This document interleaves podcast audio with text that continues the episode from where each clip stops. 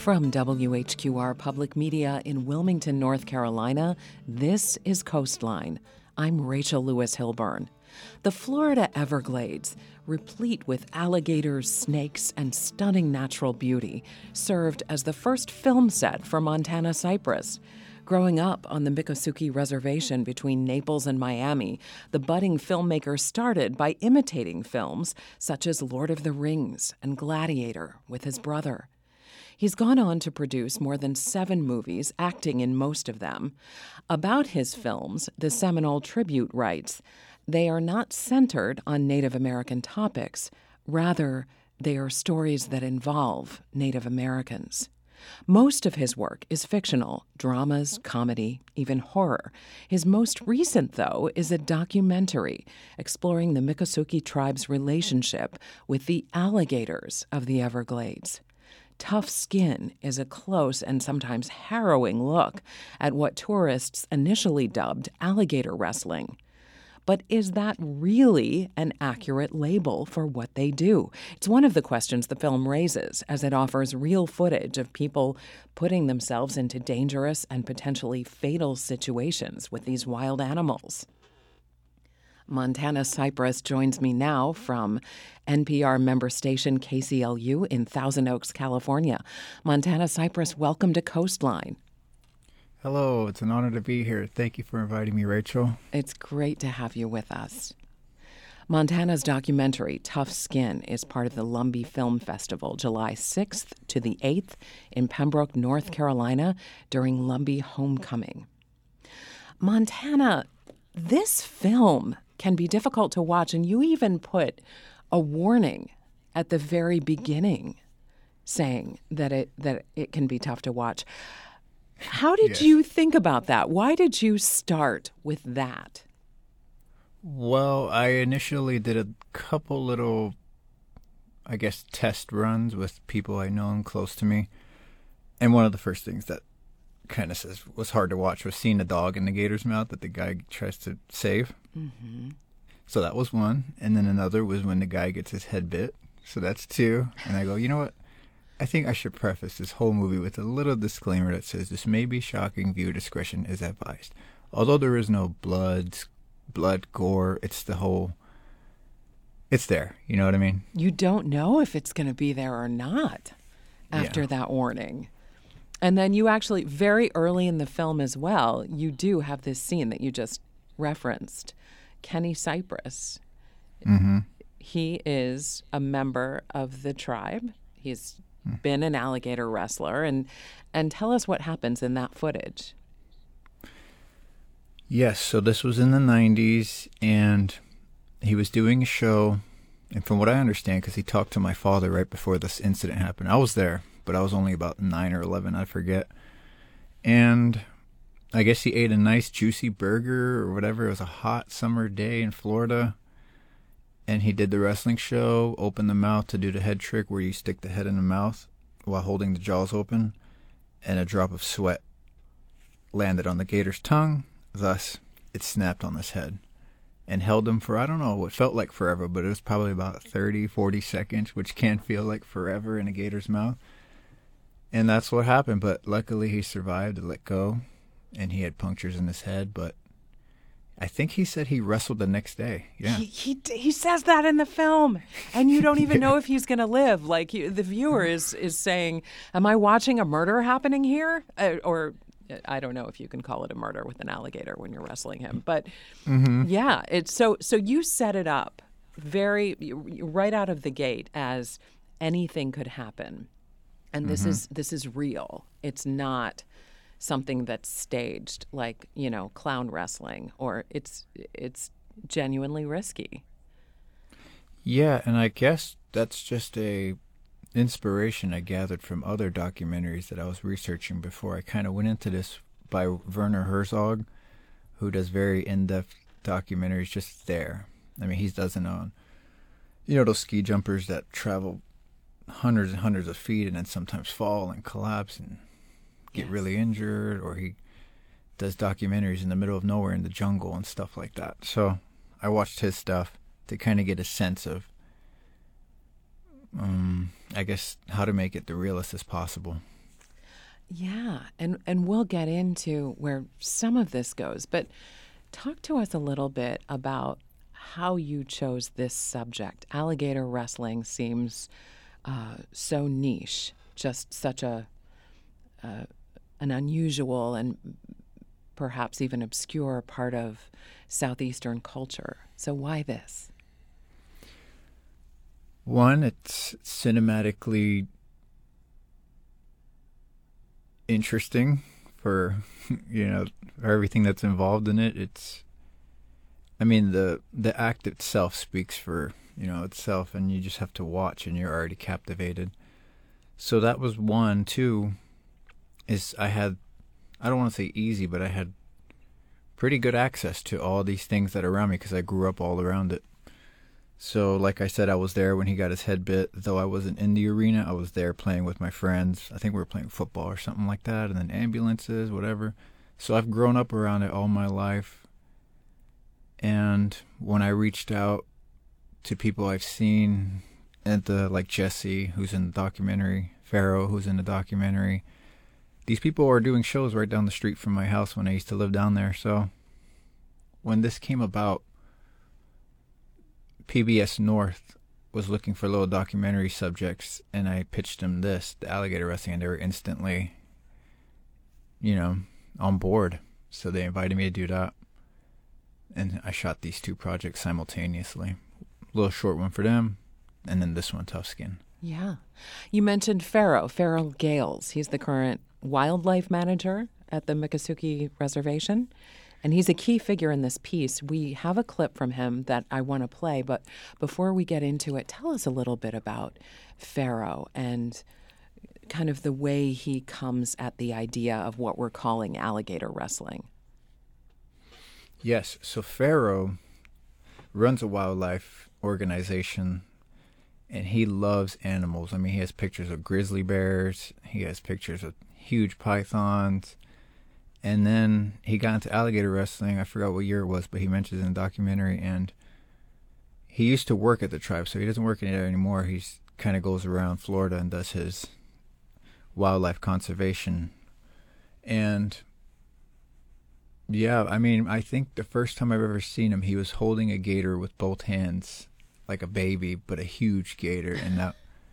And I just said instantly, "Wow, I don't know what, where this is going to come about or how anything we might be involved in, but I hope me and him can get together and work someday. And when I asked him, he was on board. He said, "Yeah, I'll do it." And he's he's amazing. He just dives into the water with the gators. He has a certain understanding with them that he explains in the documentary that you never can get too confident that you have to kind of feel out the gator, get to know it, respect it. And then there's a certain little synchronicity that happens where they do this little dance, them and the gator just I mean, you'll see it in the documentary. He puts his face in the gator's jaws without holding the jaws, so the mouth is open and his face is in there. Or he puts his foot in there, and nobody can understand why isn't the gator shutting its mouth.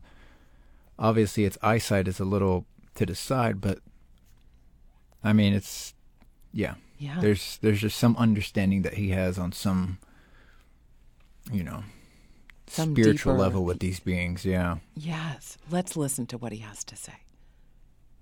Everybody has this depiction of crocodilians because you know, they, they think they might get attacked by them. A lot of that has to do with how the news presents uh, somebody getting hurt by an alligator, for instance. People believe a lot of what they see on the news, and it's it's a little bit spun in a way that makes them a lot worse than they really are. And when, of course, if you just left them alone, you never would have got bit, so you wouldn't have got attacked and none of that.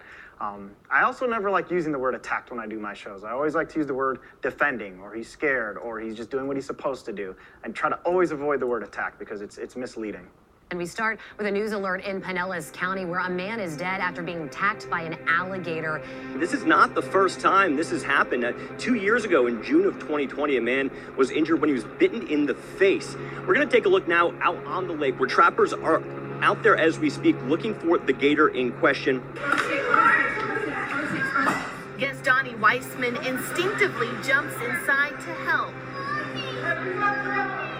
Kaysville man crawls on top, holding down the alligator. He prevents it from rolling a second time.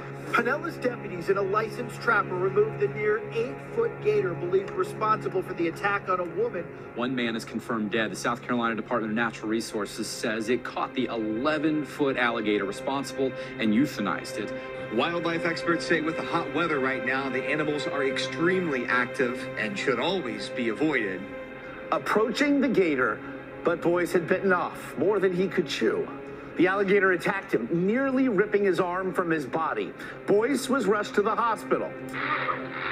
For nearly 20 seconds, it was a wrestling match between man and gator. Richard, with what appears to be a cigar in his mouth the entire time, Gunner's life on the line. In the end, Richard was able to pry Gunner from the small predator's grip, allowing the dog to say, Later, Gator. And that was a clip from Tough Skin, a documentary about alligator wrestling with the Miccosukee tribe by Montana Cypress. Montana, so much of that news footage that we heard in the second part of that clip it's just so typical of the way alligators are portrayed in the media. Why do you think there's such a difference? And you know what? I'll have you answer that question on the other side of this break. You're listening to Coastline. We're talking with filmmaker Montana Cypress about his new documentary, Tough Skin. Stay with us. I'm Rachel Lewis Hilburn for Coastline.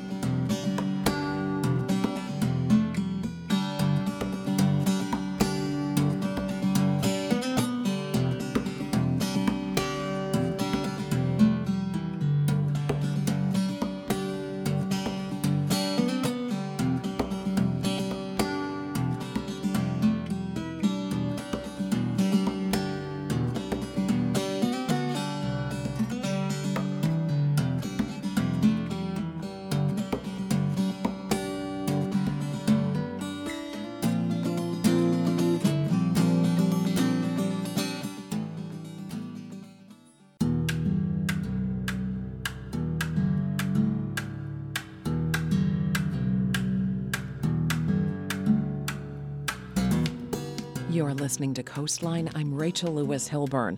Montana Cypress makes films, produces them, shoots them, acts in them. He's been doing this since he was a little kid growing up on the Miccosukee Reservation in the Florida Everglades.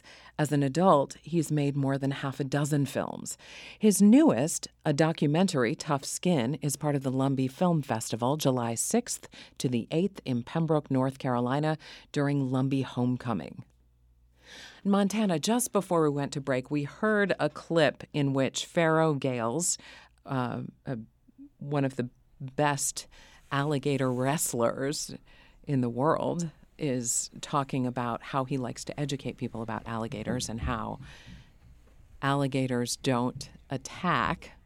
Uh, they're just they're being alligators, and then we heard this montage of kind of sensationalist news stories about alligator attacks, you know, sort of monstrosizing them. I think I just made a new verb.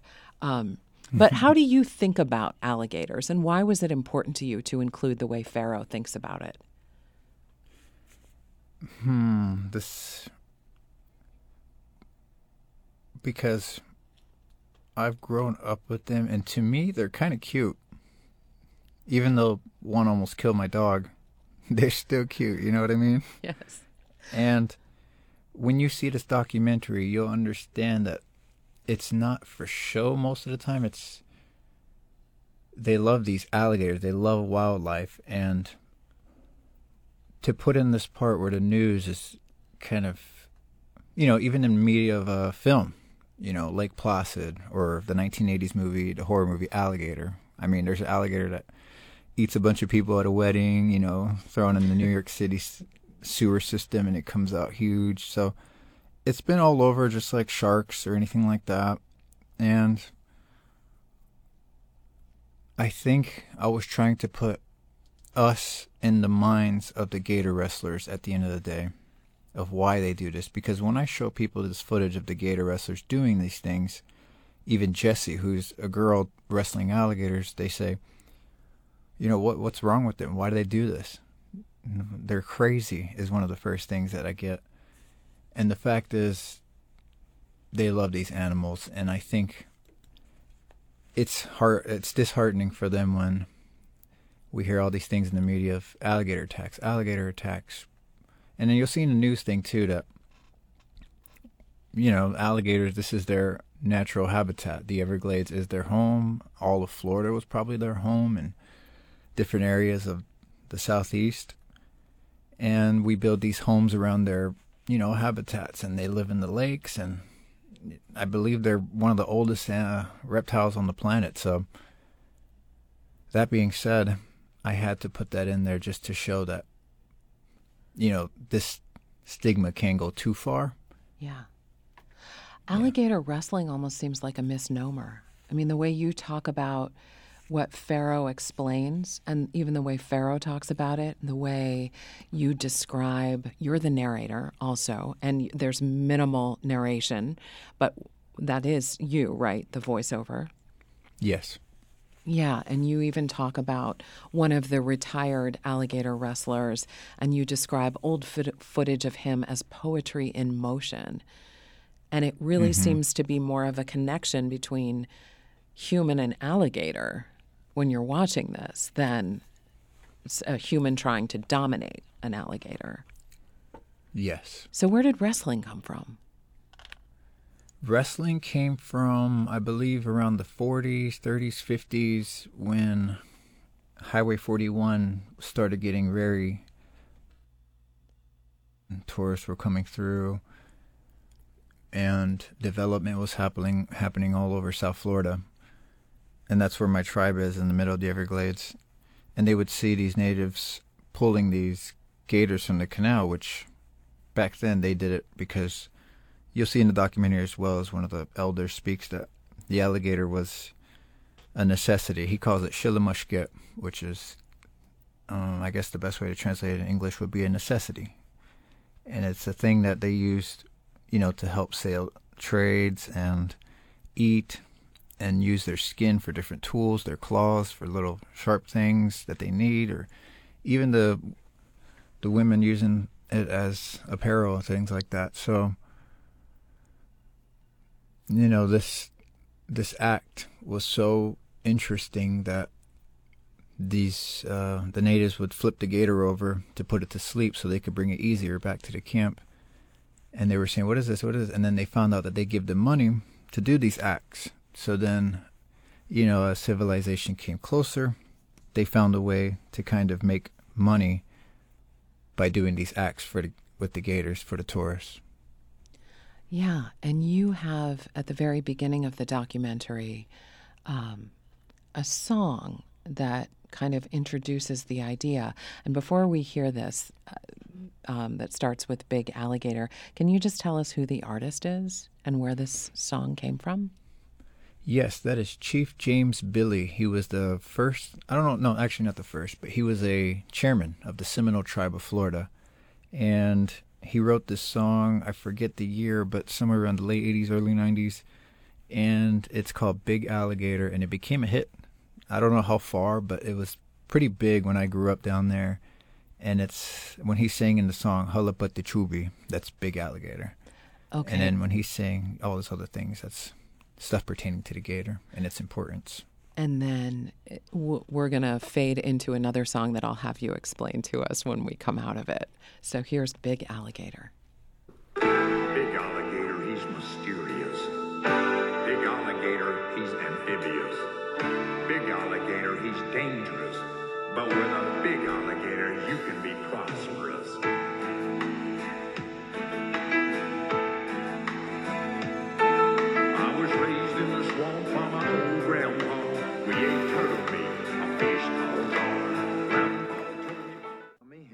Tuglihin tu chitin shatata chakipan e papa na yons kole yons e ya wons hapok Tamihin, tuglihin, tuchichi, shatata, chakipan, ipapa, na yons, koleyons, iyawons, apuk. Tamihin, tuglihin, tuchichi, shatata, chakipan, ipapa, na yons, koleyons, iyawons, apuk. Tamihin, tuglihin, tuchichi, shatata, chakipan, ipapa, na yons, koleyons, iyawons, apuk. from the documentary Tough Skin by Montana Cypress. Montana, that that second bit with the man chanting and then the children joining in, what are we hearing there? So that is actually a count to 10. And it was developed that way by James Billie to help the children count to 10 in Miccosukee.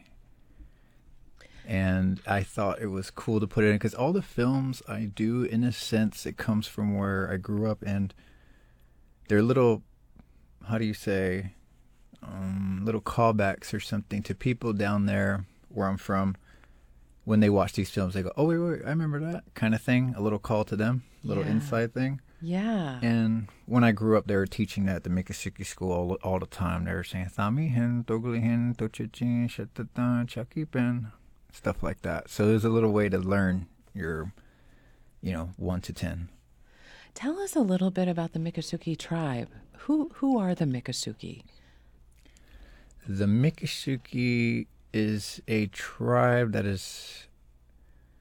It used to all be one thing, one entity called Seminole, and there was different sections that wanted to be where they were. So Seminoles were based out of um, Hollywood, Florida, and then the Miccosukee wanted to stay in the Everglades and start their own thing. And the first ever chairman was Buffalo Tiger.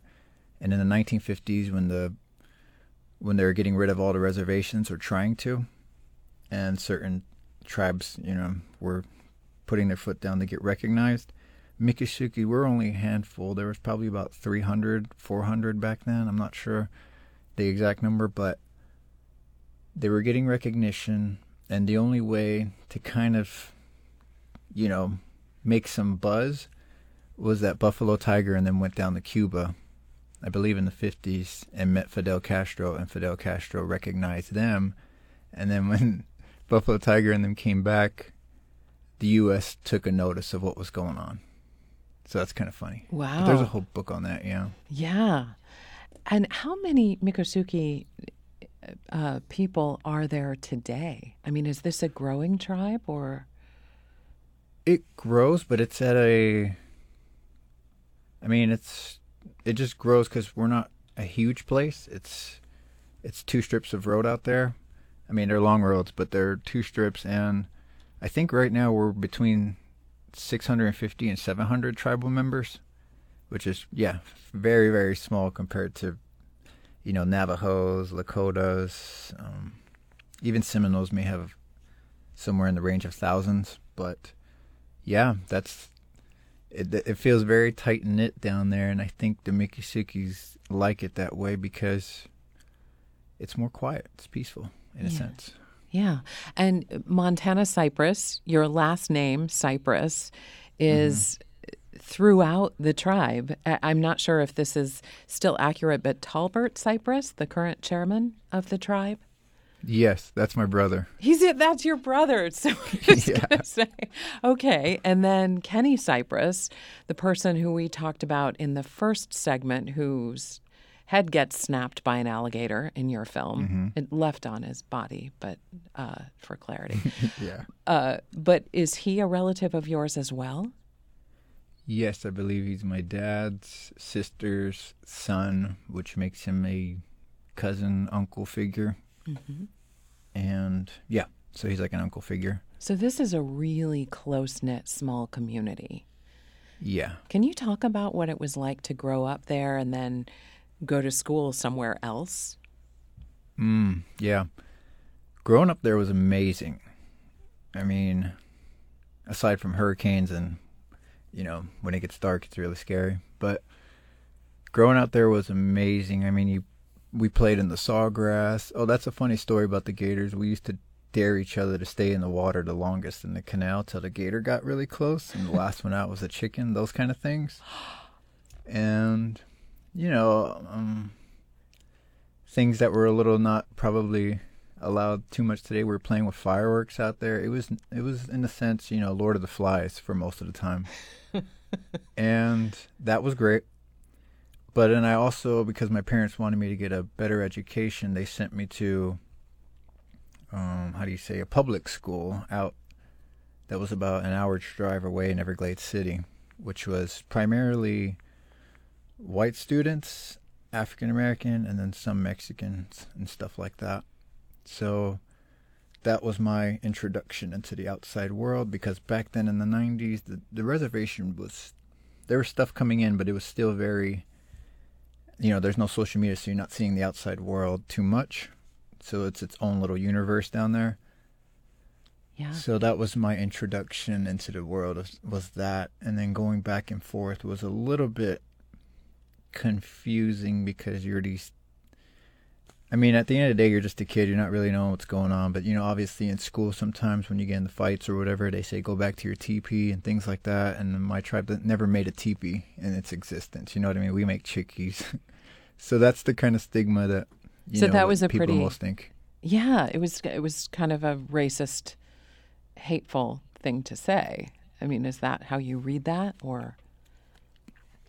I mean, of course, in this day and age, yeah.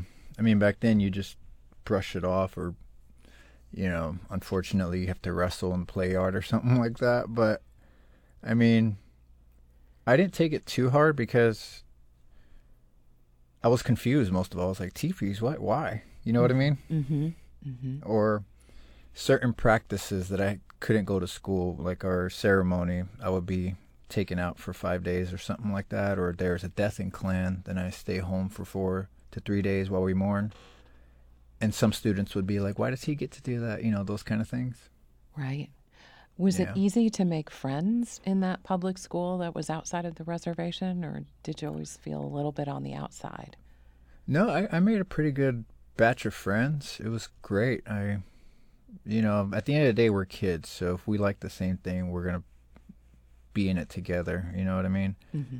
I guess that, however you'd want to describe it, that confusion, that alienation comes later. I think definitely to teens or whatever, and then that just progresses. I think if if I want to say that there's a great recognition that happens. I can't speak for all Native Americans, but when you start navigating through the world and seeing the outside world, and there's a moment, a little spark that goes, wow, I'm actually proud to be who I am, where I came from, and where I can take this. That little spark can help feel a sense of um, like a pride or like a like a deep rooted sense that you have been here really long and you will continue to be here and thrive and not just survive. Yeah. How long did it take you to get from how long I guess to get comfortable with yourself and your identity in a way that that you were proud and happy to start mining your own background and your own biography and experience for your film content?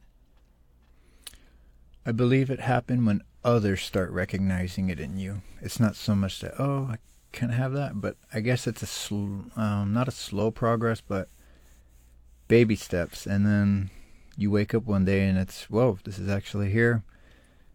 And I think that might have happened when I did my first film, Two Brothers, which is a short film that went on to win Best Short and Best Native Director Short at Phoenix Film Festival, played on Alaska Airlines. That short film, since I wrote it, directed it, all these things, and people responded to it in this way was kind of a revelation of wow, there's something to be proud of here, in a sense. And I think beyond the whole Native American aspect, it's also as an artist too. I believe artists feel this once something gets validated and a purpose is kind of felt. And also having others believe in you and make your projects come true. It's all this weird synchronization that all comes together. I think beyond any race, color, or anything, it's like this this joint collaboration and also receiving because at the end of the day the audience has to receive it. And i've seen many walks of life receive it all in different ways but it's all centered in this kind of relation. We all relate in a in a sense Yeah, and you also have gotten to know, uh, you've been involved in the Lumbee Film Festival, and you've gotten to know some Lumbees in North Carolina. What was your first connection to that tribe? My first connection was another Lumbee, or not, I don't want to say another, but a Lumbee tribe member who moved out to Los Angeles, and we met in a writing group out here, a Native American writing group, and that's how I met Efren Cologne, and he was kind of a great partner. And we wrote scripts, we collaborated with ideas, and then he mentioned the Lumbee Film Festival back in 2022, and that they were interested in showing some of my work. So I said, of course. And he said, "We are you willing to go down there too, and we'll read scripts and have this whole little thing?" And I said, "Yeah." So I went down there and I learned about the tribe's history from Efren as well. And I went to their museum and I checked it out, met the people, ate the food, and that was my introduction. Was last year's film festival, and we still have a great relationship going on because this woman, this woman Melinda Lowry, saw my film at the festival and then hired me to direct their film called Lumbee Land, and that was last month, I believe. So I was out there for about six days. And we're going to hear more about that film and others that you've made when we come back from this short break. You're listening to Coastline. Filmmaker Montana Cypress is my guest today. We'll also hear what Sherman Alexie articulated about Native American identity that resonated with Montana, even though the tribes are at the opposite ends of the U.S. Stay with us. I'm Rachel Lewis Hilburn for Coastline.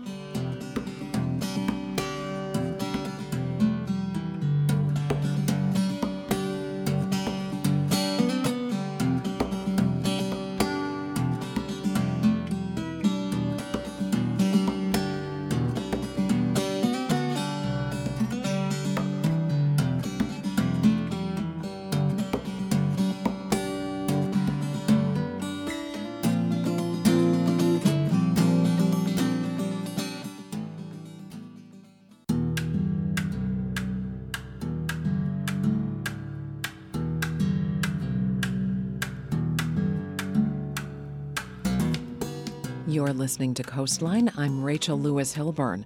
Montana Cypress grew up on the Miccosukee Reservation in the Florida Everglades. He made films as a child with his brother, not knowing he would grow up to become a professional filmmaker, with his life on the reservation a key point of inspiration for him. His newest film, the documentary Tough Skin, is part of the Lumbee Film Festival, July 6th to the 8th in Pembroke, North Carolina, during Lumbee Homecoming.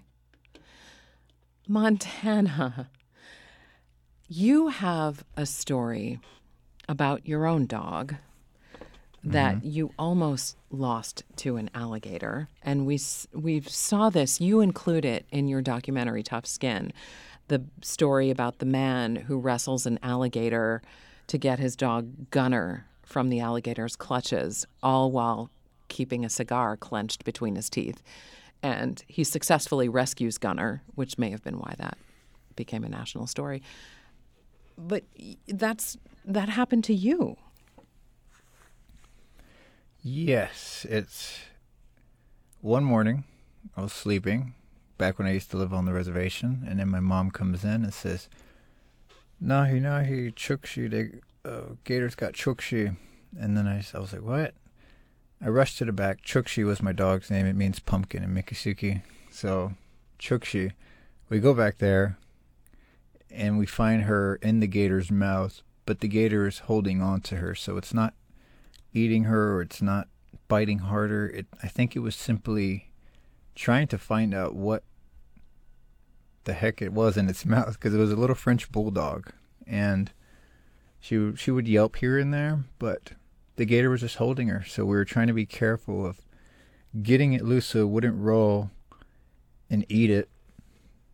And me, my neighbor Howard, the late Howard, he's passed away now, but he came out, helped me, and we got the dog loose from the gator with sticks and, you know, poking and everything. And then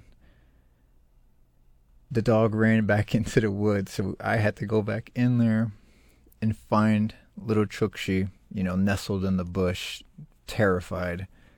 And I took her to the vet immediately, and there was no punctures, no nothing. It was it was it was actually fascinating how she didn't get hurt.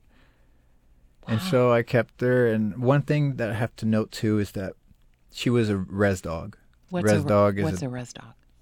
A res dog is um, short for reservation dog, not the show, but it's a dog that if you go to any res or something like that that I've seen too, any reservation, you'll find these dogs. They're just they live on the reservation and they're free in a sense. They just stay around the houses that they, you know, their owners live, and they hang out with other dogs. They sometimes go in packs. They they're just free dogs, and they live their own life. You feed them, whatever, and that's what she was. So she hung out with four other dogs all the time, and that's what she was. So she that's why she was out there in the first place. Probably got a little curious. I don't know. I mean, most res dogs are smart out there in the Everglades. They don't touch things that have eyes poking out of the water or anything like that. They kind of have the sensory, because, you know, um, you have to be smart to survive out there in the Everglades if you're a res dog. But yeah, so we got her loose. Everything was fine. Three days later, she got hit by a car. Oh. So so oh. I found her body on the side of the road. Oh, Montana. Yeah. That was that was a that was an interesting night. It was the other dogs were barking, so they were. I was like, something has to be up. Went out there. There was even some lightning in the distance, so it was like a picturesque, kind of tragic night. But I picked the dog up, yeah, and then we did the the usual ritual stuff, and I think it was just its time to go. Yeah, I'm so sorry about that. No, it's all good. I I have that story somewhat in my new Christmas movie that a dog loves his I mean that a dad loves his dog so much, gets eaten by the gator, but now he believes the spirit is in the gator, so he loves the gator just as much as he loves the dog in my Christmas comedy coming out. Christmas in Otopi? Ochopee, yeah. Ochopee. Okay. And since we're since we mentioned it, go ahead and tell us a little bit about this. I saw the short version, but you say that you are you have a feature length of this coming out. Yes, we're almost done with post production for the feature film A Christmas in Ochopee, which is Guess Who's Coming Home to Dinner meets A Christmas Vacation. So it's antics, it's wild. We have baby gators, we have large gators, we have fireworks, we have family shenanigans, fights, brawls, romance cops, the whole nine yards. it's very funny. It's so the premise is. Uh, you are bringing home your white vegan girlfriend to meet your family on the reservation. Is that right? Mm-hmm. and hijinks ensue, and they're shocked. Yeah. They weren't expecting a white vegan girl to come walking in the door with you. And it's unannounced that she's my fiance now, and then also we come to find out later that she's pregnant as well. Right. Yeah. Just a few small details that the family mm-hmm. learns. It's very funny. So, uh, going back to the Lumbees, you grew up in the Miccosukee tribe who received federal recognition in 1962. Is that right? I believe so. And the Lumbees of North Carolina have a really complicated history on this issue.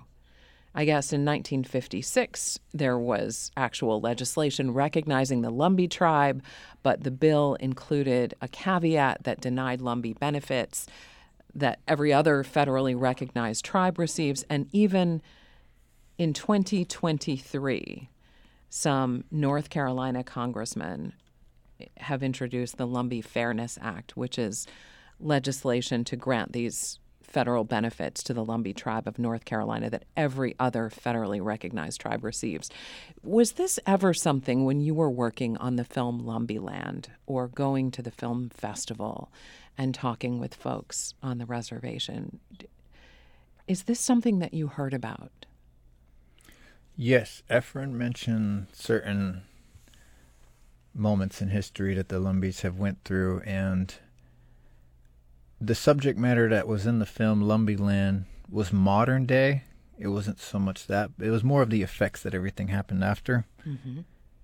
And I even had an ex chairman who was playing one of the characters in this. Unfortunately, we didn't have so much time to talk, but more so, our conversations were about how everybody's feeling today and maybe how some of those choices back in those days have trickling effects leading into the modern way of living or something like that. So there were some talks, but most of the time it was rooted in what's happening now. Yeah. And did you see struggles uh, among the Lumbees that you don't necessarily see with other Native American tribes? No, I mean, that's a, it's an interesting perspective because I think it's like any city or anywhere, but there's some fluctuating scales of, you know, economic living and stuff like that. I mean, I've been to Pine Ridge, I've been to the Navajo reservation, I've been to my reservation, Seminole reservation, and what's funny is that no matter what, you know, a certain, uh, how do I say, I guess their economic thing, their their their, no matter how up or down or wherever they are on the scale, I feel there's the same kind of universal problems that I mean, uh, like uh, certain things that we're going through that are all universal. That's happening. I mean, I saw some of the same things that I seen on my reservation uh, over at the Pine Ridge, and I seen some of the same things down here in California that I've seen all the way in North Carolina. So it's very, it's very interesting. There's this, you know, little connection, and I think it's uh, like on a bigger tone that I can feel when I'm in different areas of the country. There's a connection that's a Native American connection, perhaps? And then are you also talking about generational trauma, which is something? Yeah, I think that's that's the kind of thing I was getting at. Is this? I don't want to put too much emphasis on like, oh, that like uh, we're all hurting or something like that, Mhm. because a lot of us are thriving, and this is awesome, and that's what I want to do my films for is to help empower and get the creative side out of any Native American out there who's wanting to make films, any filmmaker in that regard. But I do notice this thing that's all around that's I mean, it's not evident in your nose, it's something you feel. It's mm-hmm. weird. And mm-hmm. I've seen it. I've I've I've seen it in Minnesota too. So it's interesting. And I mean yeah, it, it, it ranges and it's it's very confusing at times. You mentioned the writer Sherman Alexie when we first spoke, who Mm-hmm. grew up on a reservation in Spokane, Washington. And he's published at least two dozen du- books, including The Absolutely True Diary of a Part Time Indian. And you talked about an observation that he made in Reservation Blues. Can you talk a little bit about how that resonated with you? Yeah, it's there's a quote in there that I love very much. It says, "You're not really an Indian unless there was a time in your life where you didn't want to be one." And yeah, I definitely highlight that that because this is my experience. That's how it feels at like uh not so much now, but growing up or different segments in my journey it's felt like that. Like, hmm, what is this? I don't belong to any particular group. I mean, flashback to a time when my life was kind of complete 180 than what it is now. I mean, it's hard to find an Indian. I mean, even in even in uh, like I said back then, even in jail, there was not really Indians. I think I found one, and we shared a bunk together and stuff like that. But other than that, it's a very weird experience. That can all kind of be uh, when you get proud to be what you are. Like, oh wow, I am, I am, I am actually this thing that's thriving and can go on. That is empowering. You made this film, this short film called Thunder Dance, which Mhm. doesn't have any lines in it. It's all um, music and dancing. And can you kind of describe because when you a couple of times now when you've talked about learning to take pride in who you are, I think of that film and of what the character that you play, the main character, had to go through. Can you kind of describe the plot? Yes, it's during the Indian Relocation Act when they're moving in the 50s Native Americans from the reservations to the cities to help, you know, help them become part of a larger population. And in that film, he comes in working at a diner, this and that, feels alone, all these things, but then he finds a group of swing dancers. And obviously, there's this pretty girl too that he wants to give a present. And then obviously, bullies and stuff like that. And then what he does is he incorporates his own stomp dancing into the swing dancing, and then everybody gets on board, and there's this beautiful, you know, collaboration of stomp dancing and swing dancing. And it's a celebration, and everybody's intertwining at a sense. Yes. In a sense. Yeah. Yes, yes. And beginning when he's in his uniform, mopping up or sweeping up at the diner, his boss is this grumpy old white man who kind of reigns on his party. I mean, it's interesting that the dance bubbles up out of the main character when he's got when he's at work and he uses what he has right in front of him to create sound and music and dance. Mhm. And obviously the the owner is grumpy because I'm supposed to be working but I keep dancing, you know what I mean? it's like get to work, stop dancing. So he recognizes that, and that's that's like the native loves to dance in that film, and then he finds those swing dancers, and he's like, oh, maybe I have a relation here. Oh, wait, there's some bullies, and then you overcome that. Yeah.